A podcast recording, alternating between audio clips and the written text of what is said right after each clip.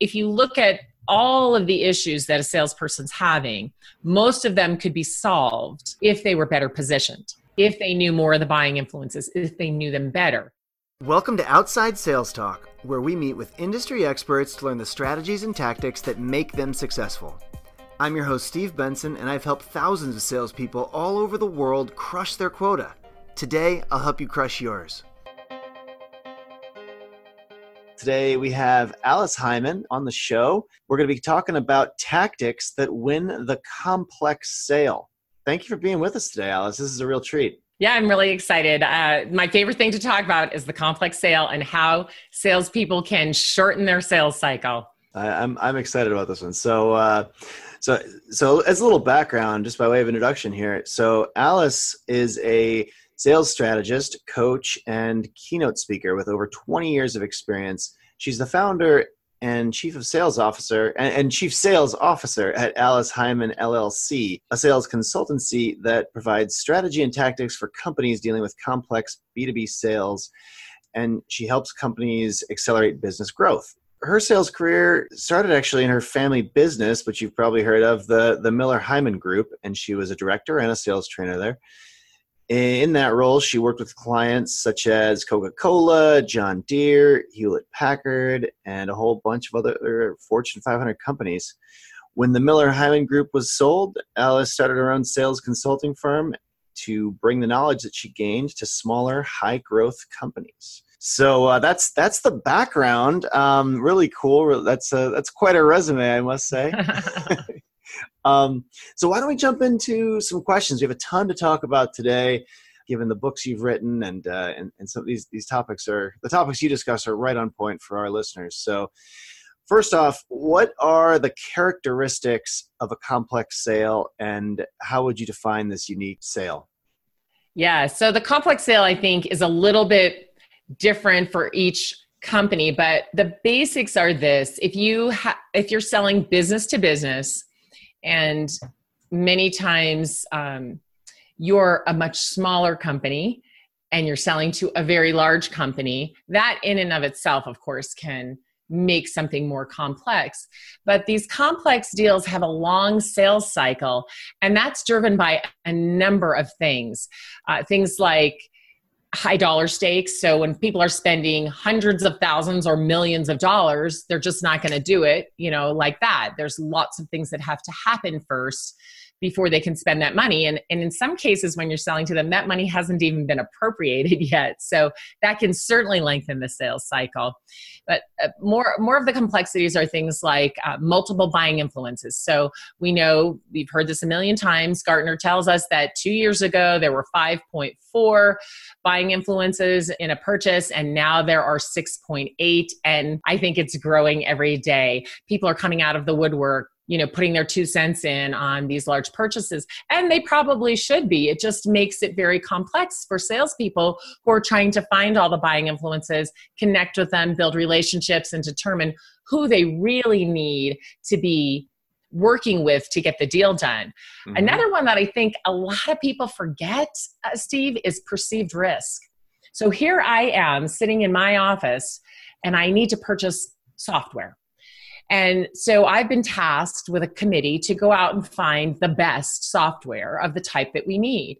Well, everybody's busy doing a million other things, and a lot of it's falling on my shoulders. And I'm trying to wrangle this team, right? And I'm trying to talk to all these different salespeople. And there's so many buying influences involved, right? That I don't even sometimes know who at my own company I need to get involved. So the fact that I don't know that is going to make it really hard for the salesperson to try to figure out, right?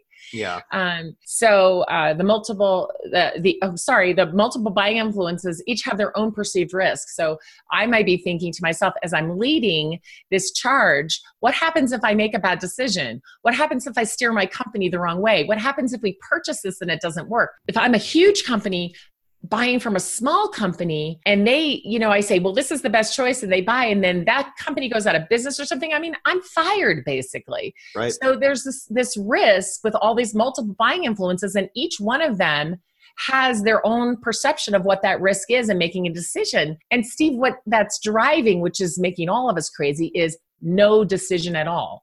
Right. Ra- they'd rather live with the pain that they know, right, than so the pain true. that they don't know. Yeah, and I think that's something that we see, you know, across, especially if you're selling new new technology yes. or new services or something's changed. Uh, right. Definitely run into that. You, have talked about eight elements of the complex sale. Um, and I think you might have just touched on a few of them, but could you explain what those are and, and explain this framework and, and why it's so important to understand for, for sure. field salespeople? Yeah, I'll run through them real fast and then we can go back and catch the a few that you know I haven't talked about yet. So in a complex sale again, you know, there's a long sales cycle and multiple buying influences for sure. But the other complexities are these: high dollar stakes, multiple buying influences, perceived risk, multiple solutions so you have competition. It's not always another company that does the same thing. So there's multiple solutions available. Uh, technical and integration complexities with a lot of what we do today. Once they buy it, we still have to make it work. And so during the buying process, you know, IT is going, I don't know if that's going to work. Is that going to integrate with what we already have? So that's another one. And then one that people don't think of again. So I mentioned perceived risk is something people don't think of, but multiple influences on your own team so at my own company, I have a lot of people I have to deal with to get a sale closed. I have to go to accounting and I have to go maybe to the CEO for a signature. Or if I want to change something, I've got to go to the the technical team and ask them if that can happen and i've got my manager so on my own team there's all these people right. who are involved well and, and the bigger that, the big i've i've done i've worked in field sales at a big company before and that can be literally as hard as uh, as doing things that getting the customer to do things. Yeah. Actually, when I, when I, Google was a great example of this, I mean, and it was a smaller company then than it is now, but it was very hard to get anything done on the inside. Eh, you know, they, yeah. they wanted to keep things very tightly between the lines, and you could literally get the customer to move before you could get the yeah. one of one of Google's lawyers to change a term in in, in the contract. Exactly. and they're lengthening their own sales cycle, and then they're yelling at the salespeople, right? Right, right, Why yeah. The sales cycle so long because the contract's sitting on your desk. My customer's ready. yeah. I mean, that's when you want to rip your hair out of your head, right? Literally, and and that's the thing that big companies have to struggle with is getting that faster. And I and I I regularly fight that sort of thing at Badger and try to streamline things because yeah. I've been in the salesperson's seat. But right, uh, that's it's it, I see why it happens. Right, like I you know the one of our attorneys just came into my my office earlier today and they were like, "Oh, we've got to talk about what's going on in this deal." And I'm like, "Oh no, I'm the person. I'm that guy now. No, I'm the one who's preventing sales." so I always say you've got a sales prevention department lurking somewhere in your company, and yeah. sometimes it's you, Mr. CEO or Mrs. CEO. You that, know? Absolutely. Uh, well, we got through it pretty quickly, but I was like, "Oh no, I'm creating a sales prevention department."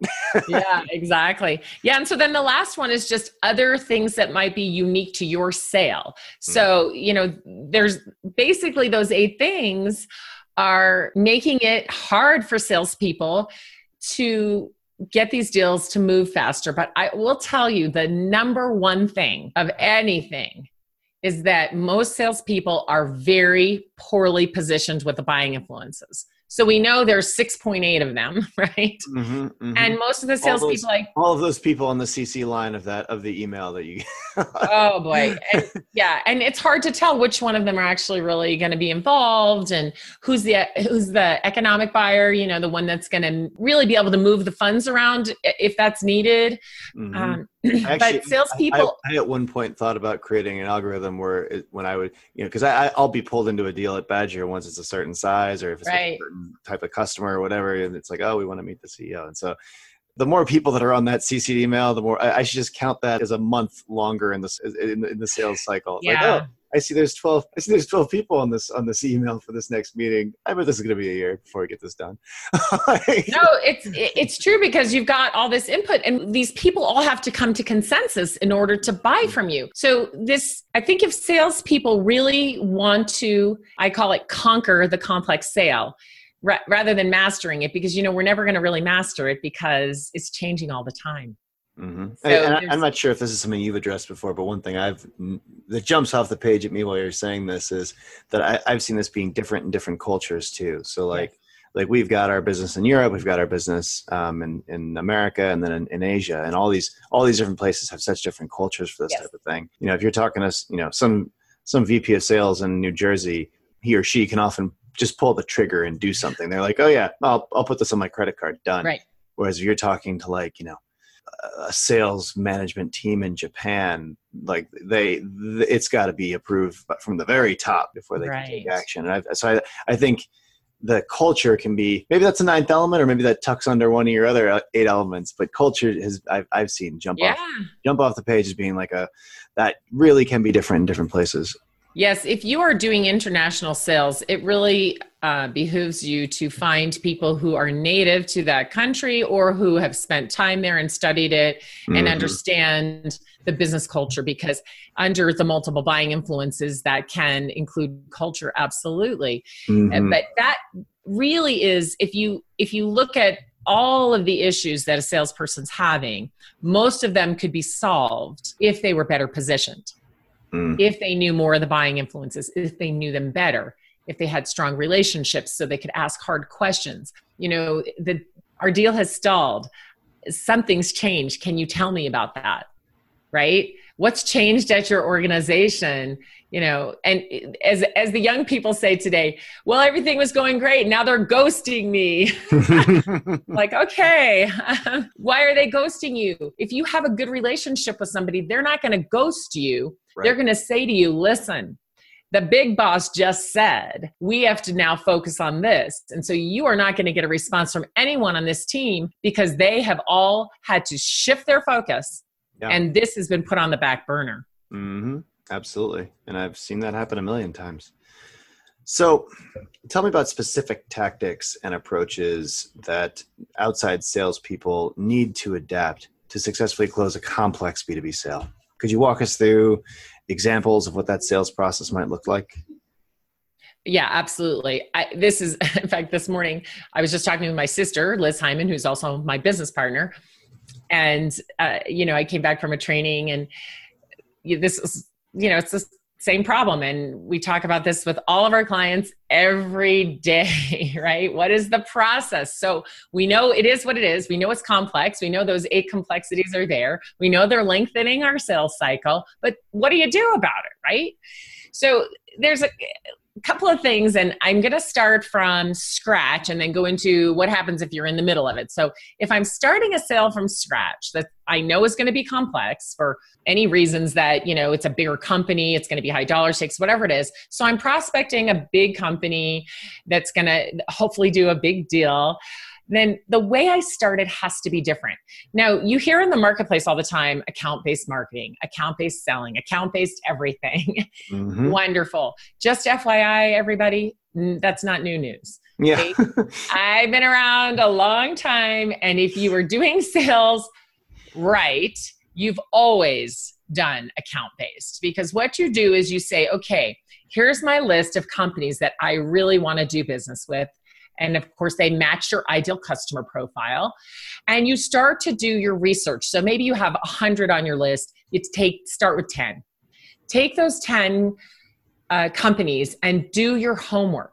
So if they're all in different industries, it takes a little longer and it's a little harder. But lucky for most of you, you probably sell in a vertical. So you can know something about that industry. It makes it a bit easier. But number one, you've got to know the industry that these players are playing in because things are impacting them based on that industry, their competition, who their customers are, how their customers are changing. So you've got to really know the industry. And then uh, you have to know their company their products, their services, their value proposition, what their president is or CEO is talking about, what their initiatives are, what their corporate responsibility statements are. You need to understand this company. It doesn't take long. I can do this in 15 minutes. Every if they're a public company it's all on their website. And if they're not a public company a lot of it's on their website. And if you just watch their social media you can learn almost all of it right? So you you just need more knowledge. Now there are people who will disagree with me. They just say take the list.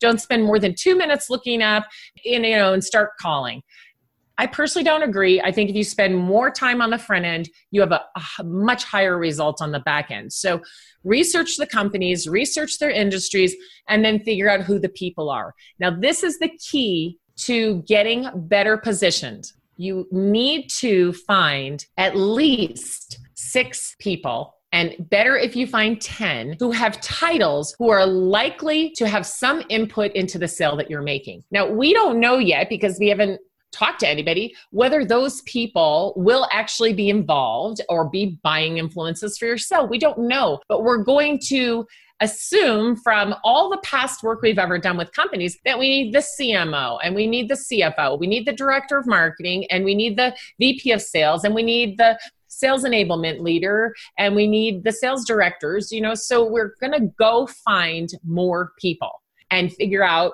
what their you know what their names are and what they're about. You know that's not hard either. You just start googling for their company page their about page and they list their senior people on there. You go to linkedin super easy to find them go to twitter you can find a lot of them there. Facebook there's lots of ways to find them. There's also applications you can pay for software you can pay for that have all of that information in them right? And and what I guess could you name some of that software? I'm guessing you're talking about like DiscoverOrg and LinkedIn yeah. Sales Navigator and things like yeah, that. Yeah, so you Sales Navigator and uh, of course LinkedIn's part of it's free and Sales Navigator is better if you can do that and um, DiscoverOrg and um, ZoomInfo. There's um, Hoover's you know, which Dun and Bradstreet and Hoover's moved, you know, merged mm-hmm. together. There's Sales Genie. They're just they're companies that sell data and yeah, Inside you know, View. Yeah, I like DiscoverOrg for a couple reasons because mm-hmm. the main one is it's human verified. So I feel like I get better. Um, and I'm not being paid by DiscoverOrg to say this. I feel like I get better data from them. Yeah however you know they have limitations too so most of the companies are using several of these types of uh, data, you know, resources so that their salespeople can find these things, right? So then you you use every means you can to try to get the names and titles of the people who you think are most likely to be involved in this sale. And then you figure out an approach. How are you going to build relationships with them? And the very first thing you do, which almost everybody forgets to do, so listen up. The first thing, Joanne Black, I'm talking about you now is referrals, right? the first thing you do is try to find someone who can refer you, which means give an introduction. So before you go cold calling, cold emailing, cold messages on LinkedIn, before you do any of that, I want you to look to see if there's anyone at your own company first that could introduce you, anyone at a former company that you're still in good terms with that could introduce you, a colleague from you know, a project you worked on, uh, someone yeah. you went to college with. Yeah, you just got to check LinkedIn and look the person up and see who's connected to both of you and, and ask around. I mean, it's exactly. It, well, and first, like, don't do anything else until you've ruled out the chance to get an introduction. Yeah. And then tell them what you want. So, like, if you want me to introduce you to someone, fine. Hook up with me on LinkedIn. Tell me who you are. Tell me why you're special. Get to know me a little bit. And then when you see that I'm connected to somebody you want to be connected to, then say, hey, Alice, I see you're connected to Steve and I've been really wanting to talk to him. I'm like, great. What do you want to talk to him about? Because like, oh, hey, Steve, this person wants to talk to you is not going to get him interested, mm-hmm. right? And oh, hey, Steve, this person wants to pitch you their product is not going to get you interested.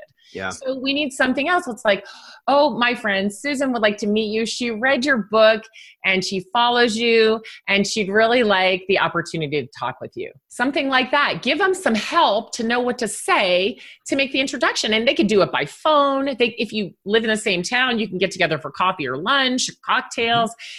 You can do it on LinkedIn, by email, so many ways. But anyway, that's like number one. Okay, now let's say you can't get an introduction, which I find that hard to believe, but if you can't, and some, you know, especially with these companies that their sales reps need such high volume, it is hard to to sometimes find an introduction. But then what you have to do is introduce yourself, and you have to do that in a non-salesy way, or they don't want to be connected to you. Right. So your email. So what I do is I say, okay, I found these 10 people at this company that I feel would possibly be involved in uh, in making a decision to buy my product.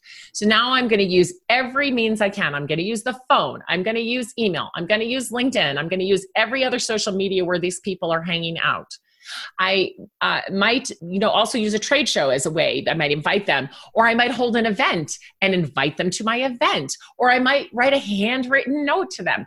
I'm going to use every means I can, not just cold calling. So I set up a campaign that includes all of these methods and I write out the messaging. Now, marketing, hear me. If you could help your salespeople with the messaging, that would be awesome.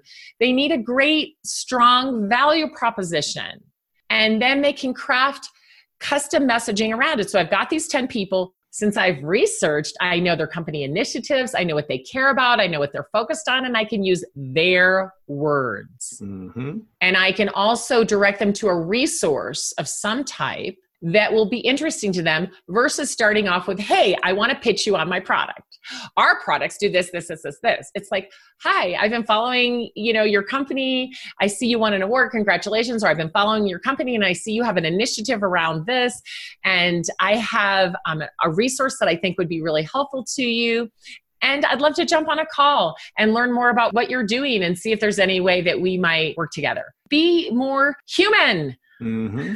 So, and that that um, I think that's fantastic advice. What about if there if you don't get the opportunity to do that and there's a gatekeeper involved? Do you have any access? Do you have any out, advice for outside salespeople on how to get access to the actual decision makers involved in the complex sale? If there is a, a gatekeeper involved, how do you get a, how do you get over that? Yeah. So it depends again, where are you? So I was everything that I was just talking about is like when you start from scratch, right? But when you're already in the thick of it, and you've already got a blocker and all these problems and everything, that's more difficult. So the first thing is avoid having a gatekeeper by doing what I just told you. Because if mm-hmm. you are building a relationship with 10 people at a time, it's going to be pretty hard to get blocked. However, some of you are in the thick of it and you've already been blocked, or someone said to you, Oh, that's not me, you know, go talk to Ben. Ben is working on that. And now Ben becomes your blocker, right?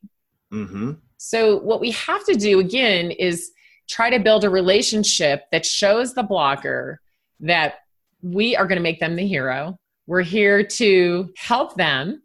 And we know how hard it is to be in their position because they've got all the pressure on their shoulders to sell what you are offering internally. And they really don't know how to do that. So we have to understand, first of all, that again, that perceived risk is there and they're afraid they might lose their job. Mm-hmm. Well, how, how do you recommend, and, and obviously you've written books about this, so it's a loaded question. Uh, how do you recommend to uh, to lower that perceived risk that you're talking about? How can a field salesperson in one of these situations lower the the risk that the buyer yeah. perceives about doing a deal? I think that um, if you're a small company, selling to a really big company, you have to show them that you're strong, that you're going to be around for a while, that you can provide all of the support they're going to need once they purchase. You're going to have to step through the proof that you can do all the things they're afraid a small company might not be able to do right so mm-hmm. you're going to sell us this who's going to support it do you have enough people to support our company um, you know if if we don't pay you for 120 days will your company close? You know? Mm-hmm. i mean really think about the kinds of things these people are worried about. So you can use case studies of other large companies if you are in that position. Now some of your companies may be uh, newer and not have a lot of case studies yet but you do have to put their fears to rest you know take away some of the perceived risk somehow. So if you can ask them, tell me what kinds of things might prevent you from buying from a small company like ours. Mm-hmm. And let them tell you. And then say, oh, these are good things to know.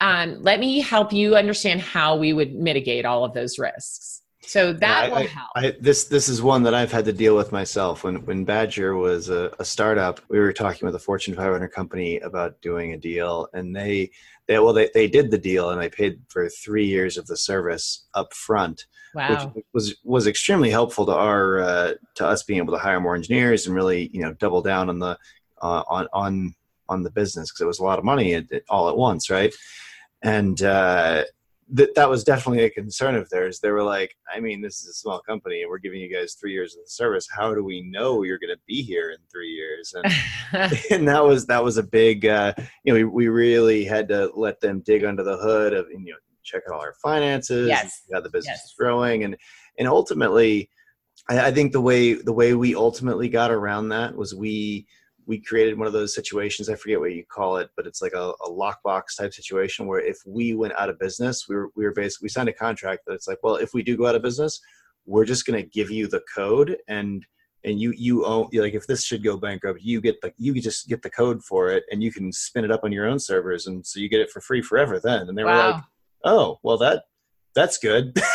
Yeah. So, like they're like, we hope you don't out we hope you don't go out of business, but that would be easier if uh, we could just have it. well, what's the great solution? You Yeah. know, it's a service like uh, I, I, Right. I f- I forget what it's called right now but it was like like there's a company there, there's a, there's companies that will just like hold a version of your code and even if you just you know get hit by an asteroid they've still then then they're like they can go to that company and be like hey they got hit by an asteroid and you can't even find them they're in like hawaii or something uh, can we have that code please and they'd be like yeah we'll try to get a hold of them nope can't get a hold of them here's the code yeah. so I, Wow, I, that's a good. That's great. That's the kind of thing that you have to be able to do, or you have to be able to take, you know, give them a money back guarantee, or put their money in some sort of escrow account until you've delivered, or you've Mhm. got to do something. I think that's actually what it was called it was like a software escrow company Yeah, possibly. Yeah, I think that- that that's, a great that's idea. The, that's the big word that I couldn't remember. Escrow. But you know, Steve, salespeople don't always have control over these things. You know, Right. it's the people like you, the owners. So when they're coming up against all of these kinds of objections, I highly recommend they come back to their team and say, hey, these are the objections we've been hearing out in the marketplace. Let's work together to solve these. And then we can go back out and say, okay, we've solved that. Can we talk again? Absolutely. You got you have to elicit the objection or you're not going to be able to overcome it. Yeah. You know, earlier you asked me about, um, you know, like specific things that salespeople can do within these complex sales. And I started with, you know, when you're starting from the beginning, right? But right now, you, these salespeople who are listening are probably in the thick of it and they have one or two contacts and the deals aren't moving forward or somebody's ghosting them now and they're Mhm.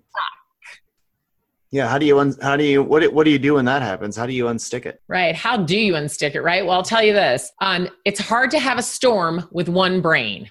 So you got to go find some other brains and Yeah. you got to brainstorm.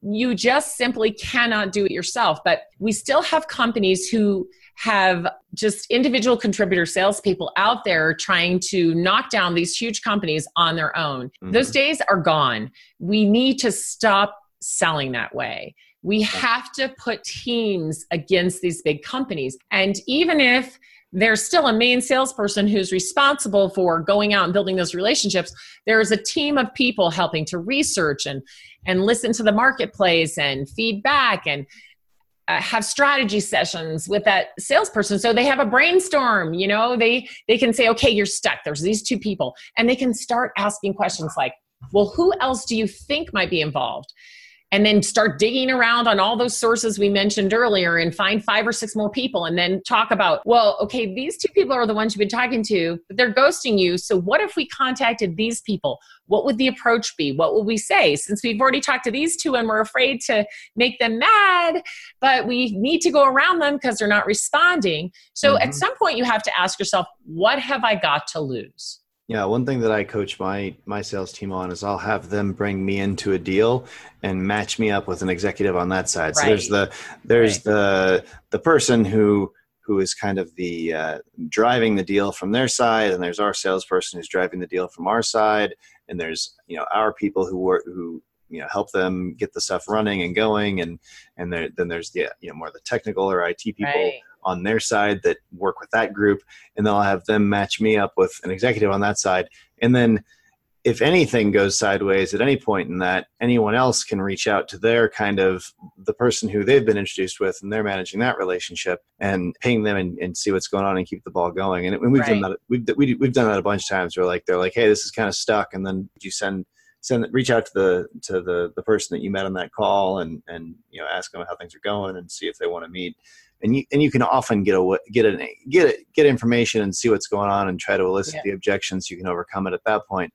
Another thing that that we'll do that's been really effective is we'll uh, we'll send people a breakup email. So that's like where we're like it's like a John Doe letter, right? We're like, and we'll we'll we'll send we'll send them a, a, letter being like, hey, you know, it seems like maybe this isn't a priority right now. Is there maybe you know in the future let me know if this is you know circling i, I forget exactly how it how the yeah yeah the, yeah we've got like a templated like nice breakup email it's very polite yeah. and very professional yeah. and very like no, no big deal if you don't want to do this now but later like or if you don't want to do it ever like you know what I, I forget how they how they word it but having like that just at the at the salespeople's fingertips if, if and if something if something has gone cold or they're being ghosted that that can be a really effective way to elicit like oh hey no we, we still want to do this. This is yeah. obviously still a priority. This is still a problem for us. It's just this that the, some this thing over here set on fire and so the team's been dealing with that right now and and I've, I've just been a, you know put this is kind of on the back burner but we want to do it in q3 you know? So that yeah. that's that's been powerful. So you know the teaming up with at, at multiple levels like you talked about and then also the breakup email are two of my favorite things to to unstick a stuck situation Yes, very both of those are very valuable. And I use some words like, well, you know, the timing may just not be right right now, but would you let me know either way mm-hmm. so that I know the appropriate way to follow up with you? Everybody always wants to be appropriate. That's one of my favorite words in the world. I mean, and seriously, like who's going to balk at that? I mean, I always right. get a response when I do that. They're like, "Oh yeah, we've been so busy. Thank you so much for your great follow-up. Yeah, would you get back in touch with us in a few months? We'd really appreciate it."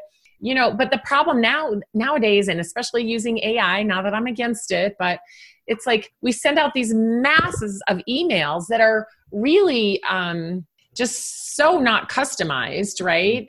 And people are just deleting them. So of course you're not going to get a response right? We have to be yeah. humans and the ai can help us be more human and to customize. We have to start any communication we have and it's got to with about you know about the other person. Start the communication about the other person about mm-hmm. what they need about what they care about offering them something helpful right? And then you can move on from there because what they want to see is that you're just not going to try to pitch them immediately. And why would you? Why would you waste your breath? You don't even know if they're a prospect yet or not. So like, let's just build relationships because maybe they can't buy from you, but if you build the relationship the right way, they might tell someone else about you and introduce you and say, you know, we we can't really use what this firm has, but the salesperson is fantastic, and I think you could use it. I just wanted to introduce you. Absolutely. I've had it happen, but not when you send spammy emails that are all about you, your product, your company, your services, and nothing about the other person. Yeah, I, and I'm sorry that your AI is building those kind of emails for you or your marketing team or whoever's doing it. I'm really sorry, but don't do it. You know, don't tell them no. Go and yeah. say, this is not the way to do it. We want to get qualified leads. And this is how you get qualified leads. So when you're you know when you're starting again if you reach out to a lot of people at once it's easier not to get blocked. But once you are blocked you've got to build a strong relationship with that person and help them understand you're on their side. It's like hey steve whether we end up doing business or not you know, I, I really want to see if I can help you. So tell me how it works at your company. What's the buying process like? Who are the other people who are going to get involved? And what's the best way for you and I to help them know? I've got one client that loves to do videos. They're great at it. So when they get a person who's telling them, oh, just only talk to me and I'll kind of guide you, but you can't talk to this, but whatever, that person, again, doesn't know how to sell for you internally. So make a video Hi, guys. Uh, you know, I was talking to Steve, and we are talking about getting this process implemented at your company with these products. Want to quickly show you how it works short bites, three minutes, five minutes. And then that person has a great video to send out to the team. Mm-hmm. Now, the team gets that video, and usually what they say is, Hey, we'd like to, t- we want to talk to that person. Can you uh, organize a meeting for us? Yeah, what a great way to empower your your sponsor at a company is using video, and I think very few people are doing this well right right Wait, one, one thing you just brought up there that i want to dig into a little more is uh, in complex sales processes i think often marketing and customer support and the sales team can all trip over each other because they're all going after the same account and in different touch points in different ways what what would you say the key is to developing a common process to have to present a unified voice to the buyer Yeah, that's so important. And I'll tell you, it's interesting. I just listened to a podcast on this the other day. I can't even remember who. Oh, I think it was Donald Miller's podcast. He does a podcast. His company's called Story Brand. And he was talking to somebody who wrote a book about handing off the customer and how that works. And I think that communication is what's lacking. There, well, there's process and communication. First of all, we need to build the process and follow it and that process has to involve the proper communication. Sometimes if the salesperson can and if the company can support this get the the onboarding customer success customer support team account manager whatever it's called at your company if you can get them involved a little earlier in the process it makes for smoother onboarding. The other thing i think that that helps is when again the, the day of individual contributor is gone. Stop saying i I do this, I do that, I help you say we, my team.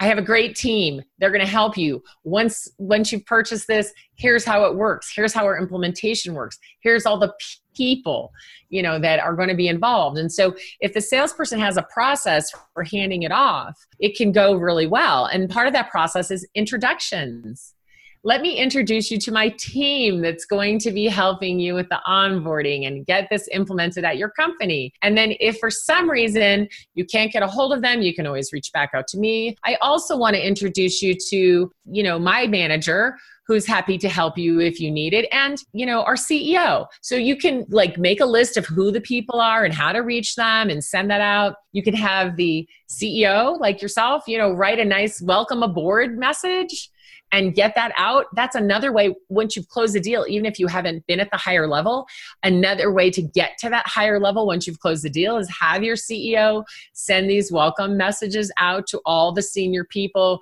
We're delighted to be working with your company. I want to know that you can reach me personally. Um, we're, we're going to be providing you with some stats and results or whatever it is that you do once you implement. So I think that handoff needs to improve because customer retention numbers are a abysmal. Yeah. And you know, your people are bringing them in the front door, you know, at a great pace and losing them out the back door at a faster pace. Mm-hmm. Doesn't work. And that's a product problem. It's a customer service problem. It's a customer success problem. I, I think most businesses underinvest in making their customers successful with their product. Yeah. So, and, and, and there's few things that, they can, that are more important than, than making sure they do because, uh, you know, word of mouth and happy customers, it's what great yeah. businesses are built on.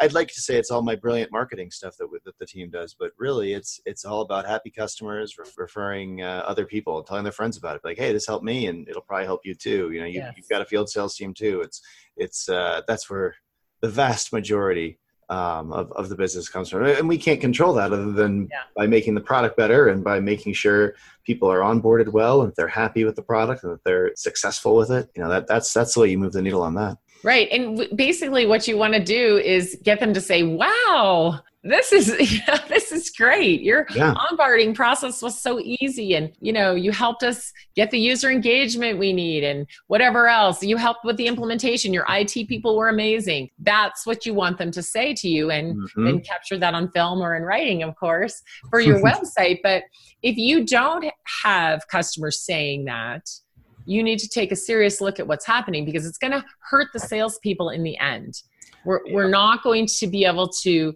you know if the word in the marketplace is oh yeah well i used them for a while but you know this is what happened it's going to be tougher for the salespeople so we do have to have both ends of it really working mm-hmm. bring them in and you keep them yeah absolutely well, the next section, I'd like to ask you a series of questions. I, call this section "Sales in 60 Seconds." So the the idea is, I ask you a series of short questions, and you give me an answer in under 60 seconds. All right. Um, so uh, it's rapid fire here. So first of all, what specific skill set, or I guess what is the most important skill set for outside salespeople to master a complex sale?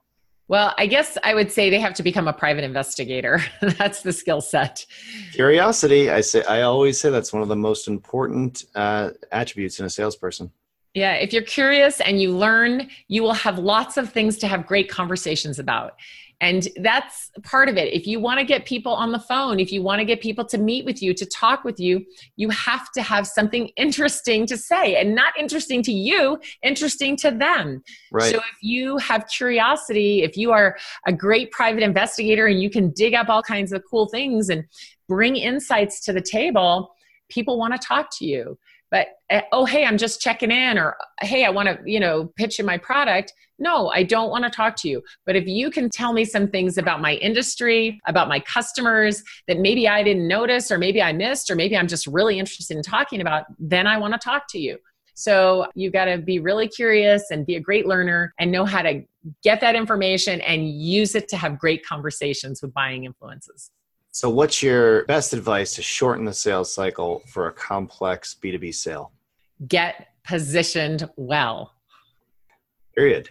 How can salespeople differentiate themselves from their competitors? If your product or service is very similar to all of your competitors, you don't have an easy job. And that is the case a lot of the time. So then what's next? Well, your customer success can help differentiate you, the way you onboard. You can also differentiate with the people in your company and how they interact during the sale. So, as you and I were both saying before, matching like levels, bringing the CEO in to the right level, right? So if your product or service isn't that different and there's nothing really very unique about it, then the way you sell has to be unique. It has to be all about the customer. It has to be all about the people and helping them and using your whole team to make introductions and help their team to make a good decision because it's hard. You have to bring all these people to consensus, right? So the way that you sell can be your differentiator. And what would you say the biggest challenge is for outside salespeople when dealing with complex sales? I think the biggest challenge is they haven't had the training that they need. They're sort of thrown out there. And most and especially if they're younger and right out of college and haven't had a lot of years in sales most of us have only been involved with business to consumer transactions that are very different than a business to business complex sale.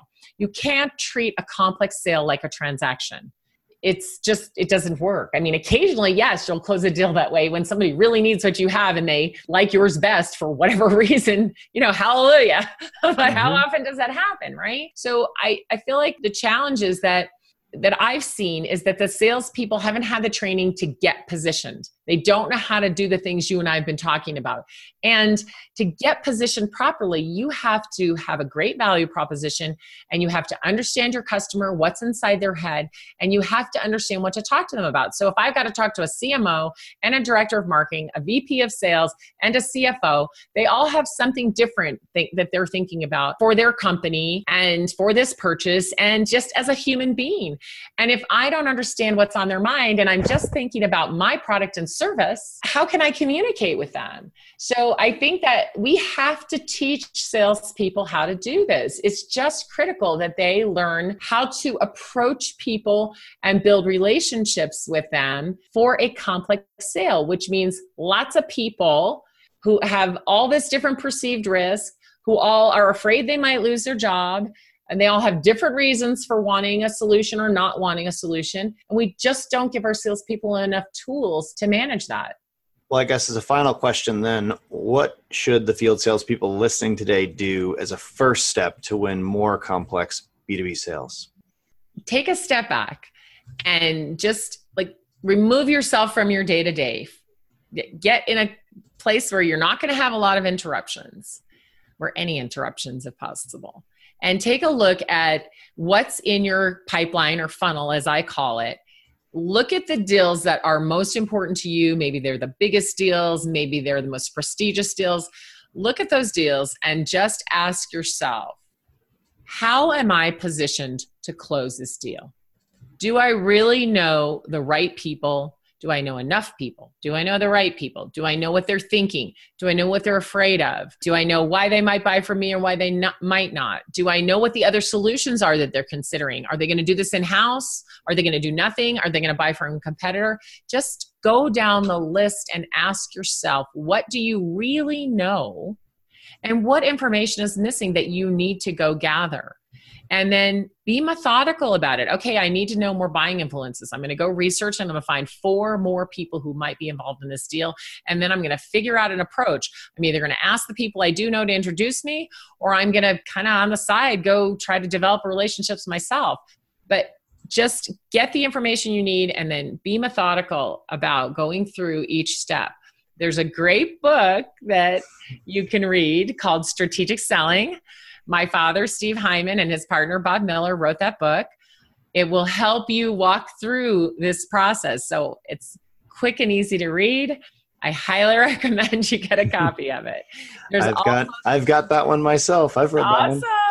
There's a few blog posts. Mostly I write for the, the sales leader or the business owner, but in the blog posts that I have kind of these step-by-step instructions about how to do this. So take a look at my blog and kind of search through for different terms about prospecting and buying influences, and there's some information there too. All right. Well, we have covered so much cool material today. I'm going to do my best to summarize it in one minute here. First of all, some of the characteristics of a complex sales are they have a long sales cycle. You deal with multiple buying influencers. There are about 6.8 on average uh, involved in a sale today. There is a different perceived risk for each of those buying influencers. There are high dollar stakes in these complex B2B sales. There are multiple solutions available, meaning you have competition you have to deal with technical and integration complexities, and you have multiple influencers within your own organization. Uh, these things all make it very difficult for salespeople to move a deal down the line. One of the biggest challenges is that salespeople are poorly positioned with buying influencers. You have to truly stay on top of any changes in the buyer's organization and understand the goals and needs of the various decision makers. Account based selling has been around for a long time and it's still relevant today. You have to know the industry of your prospect, you have to truly understand their company, their products, their customers, and their value proposition. Wow. You have to, you have to do thorough research. These are your words. I, am just regurgitating your knowledge to our, to, our, to the world here. So do thorough research on these things before approaching the prospect. This is key to becoming better positioned with the buying influencers. Some great tools to use for that research are, are LinkedIn Sales Navigator, Zoom Info, and DiscoverOrg. And after that, try to get a referral from someone to that prospect first before you start cold calling. If you can't get an introduction, use social media, the phone, email, and even events to approach people that you think are the buying influencers. When you're reaching out, be natural and start the conversation about them. It's not about you, it's not about your product. Uh, you could try sending a video message that quickly introduces you and how you could help the prospect and their company. And you can use that. Those, you can use videos to move deals down the line mid-cycle too to uh, help enable your your uh, your your main proponent at a company to better sell internally. Remember that the buyer perceives a high risk, especially when you're a smaller company. You've got to show them that you're strong, that you'll be around for a while, and that you can provide the support that they're going to need. Case studies are a great way to prove that and show them that there are other big companies that are successful with your product. If you're stuck on a deal and a buyer goes dark on you, find out who the other buying influences are and, and reach out to them. As a last resort if nobody responds to you any, anymore send a breakup email and see if that creates more urgency for them to get back to you.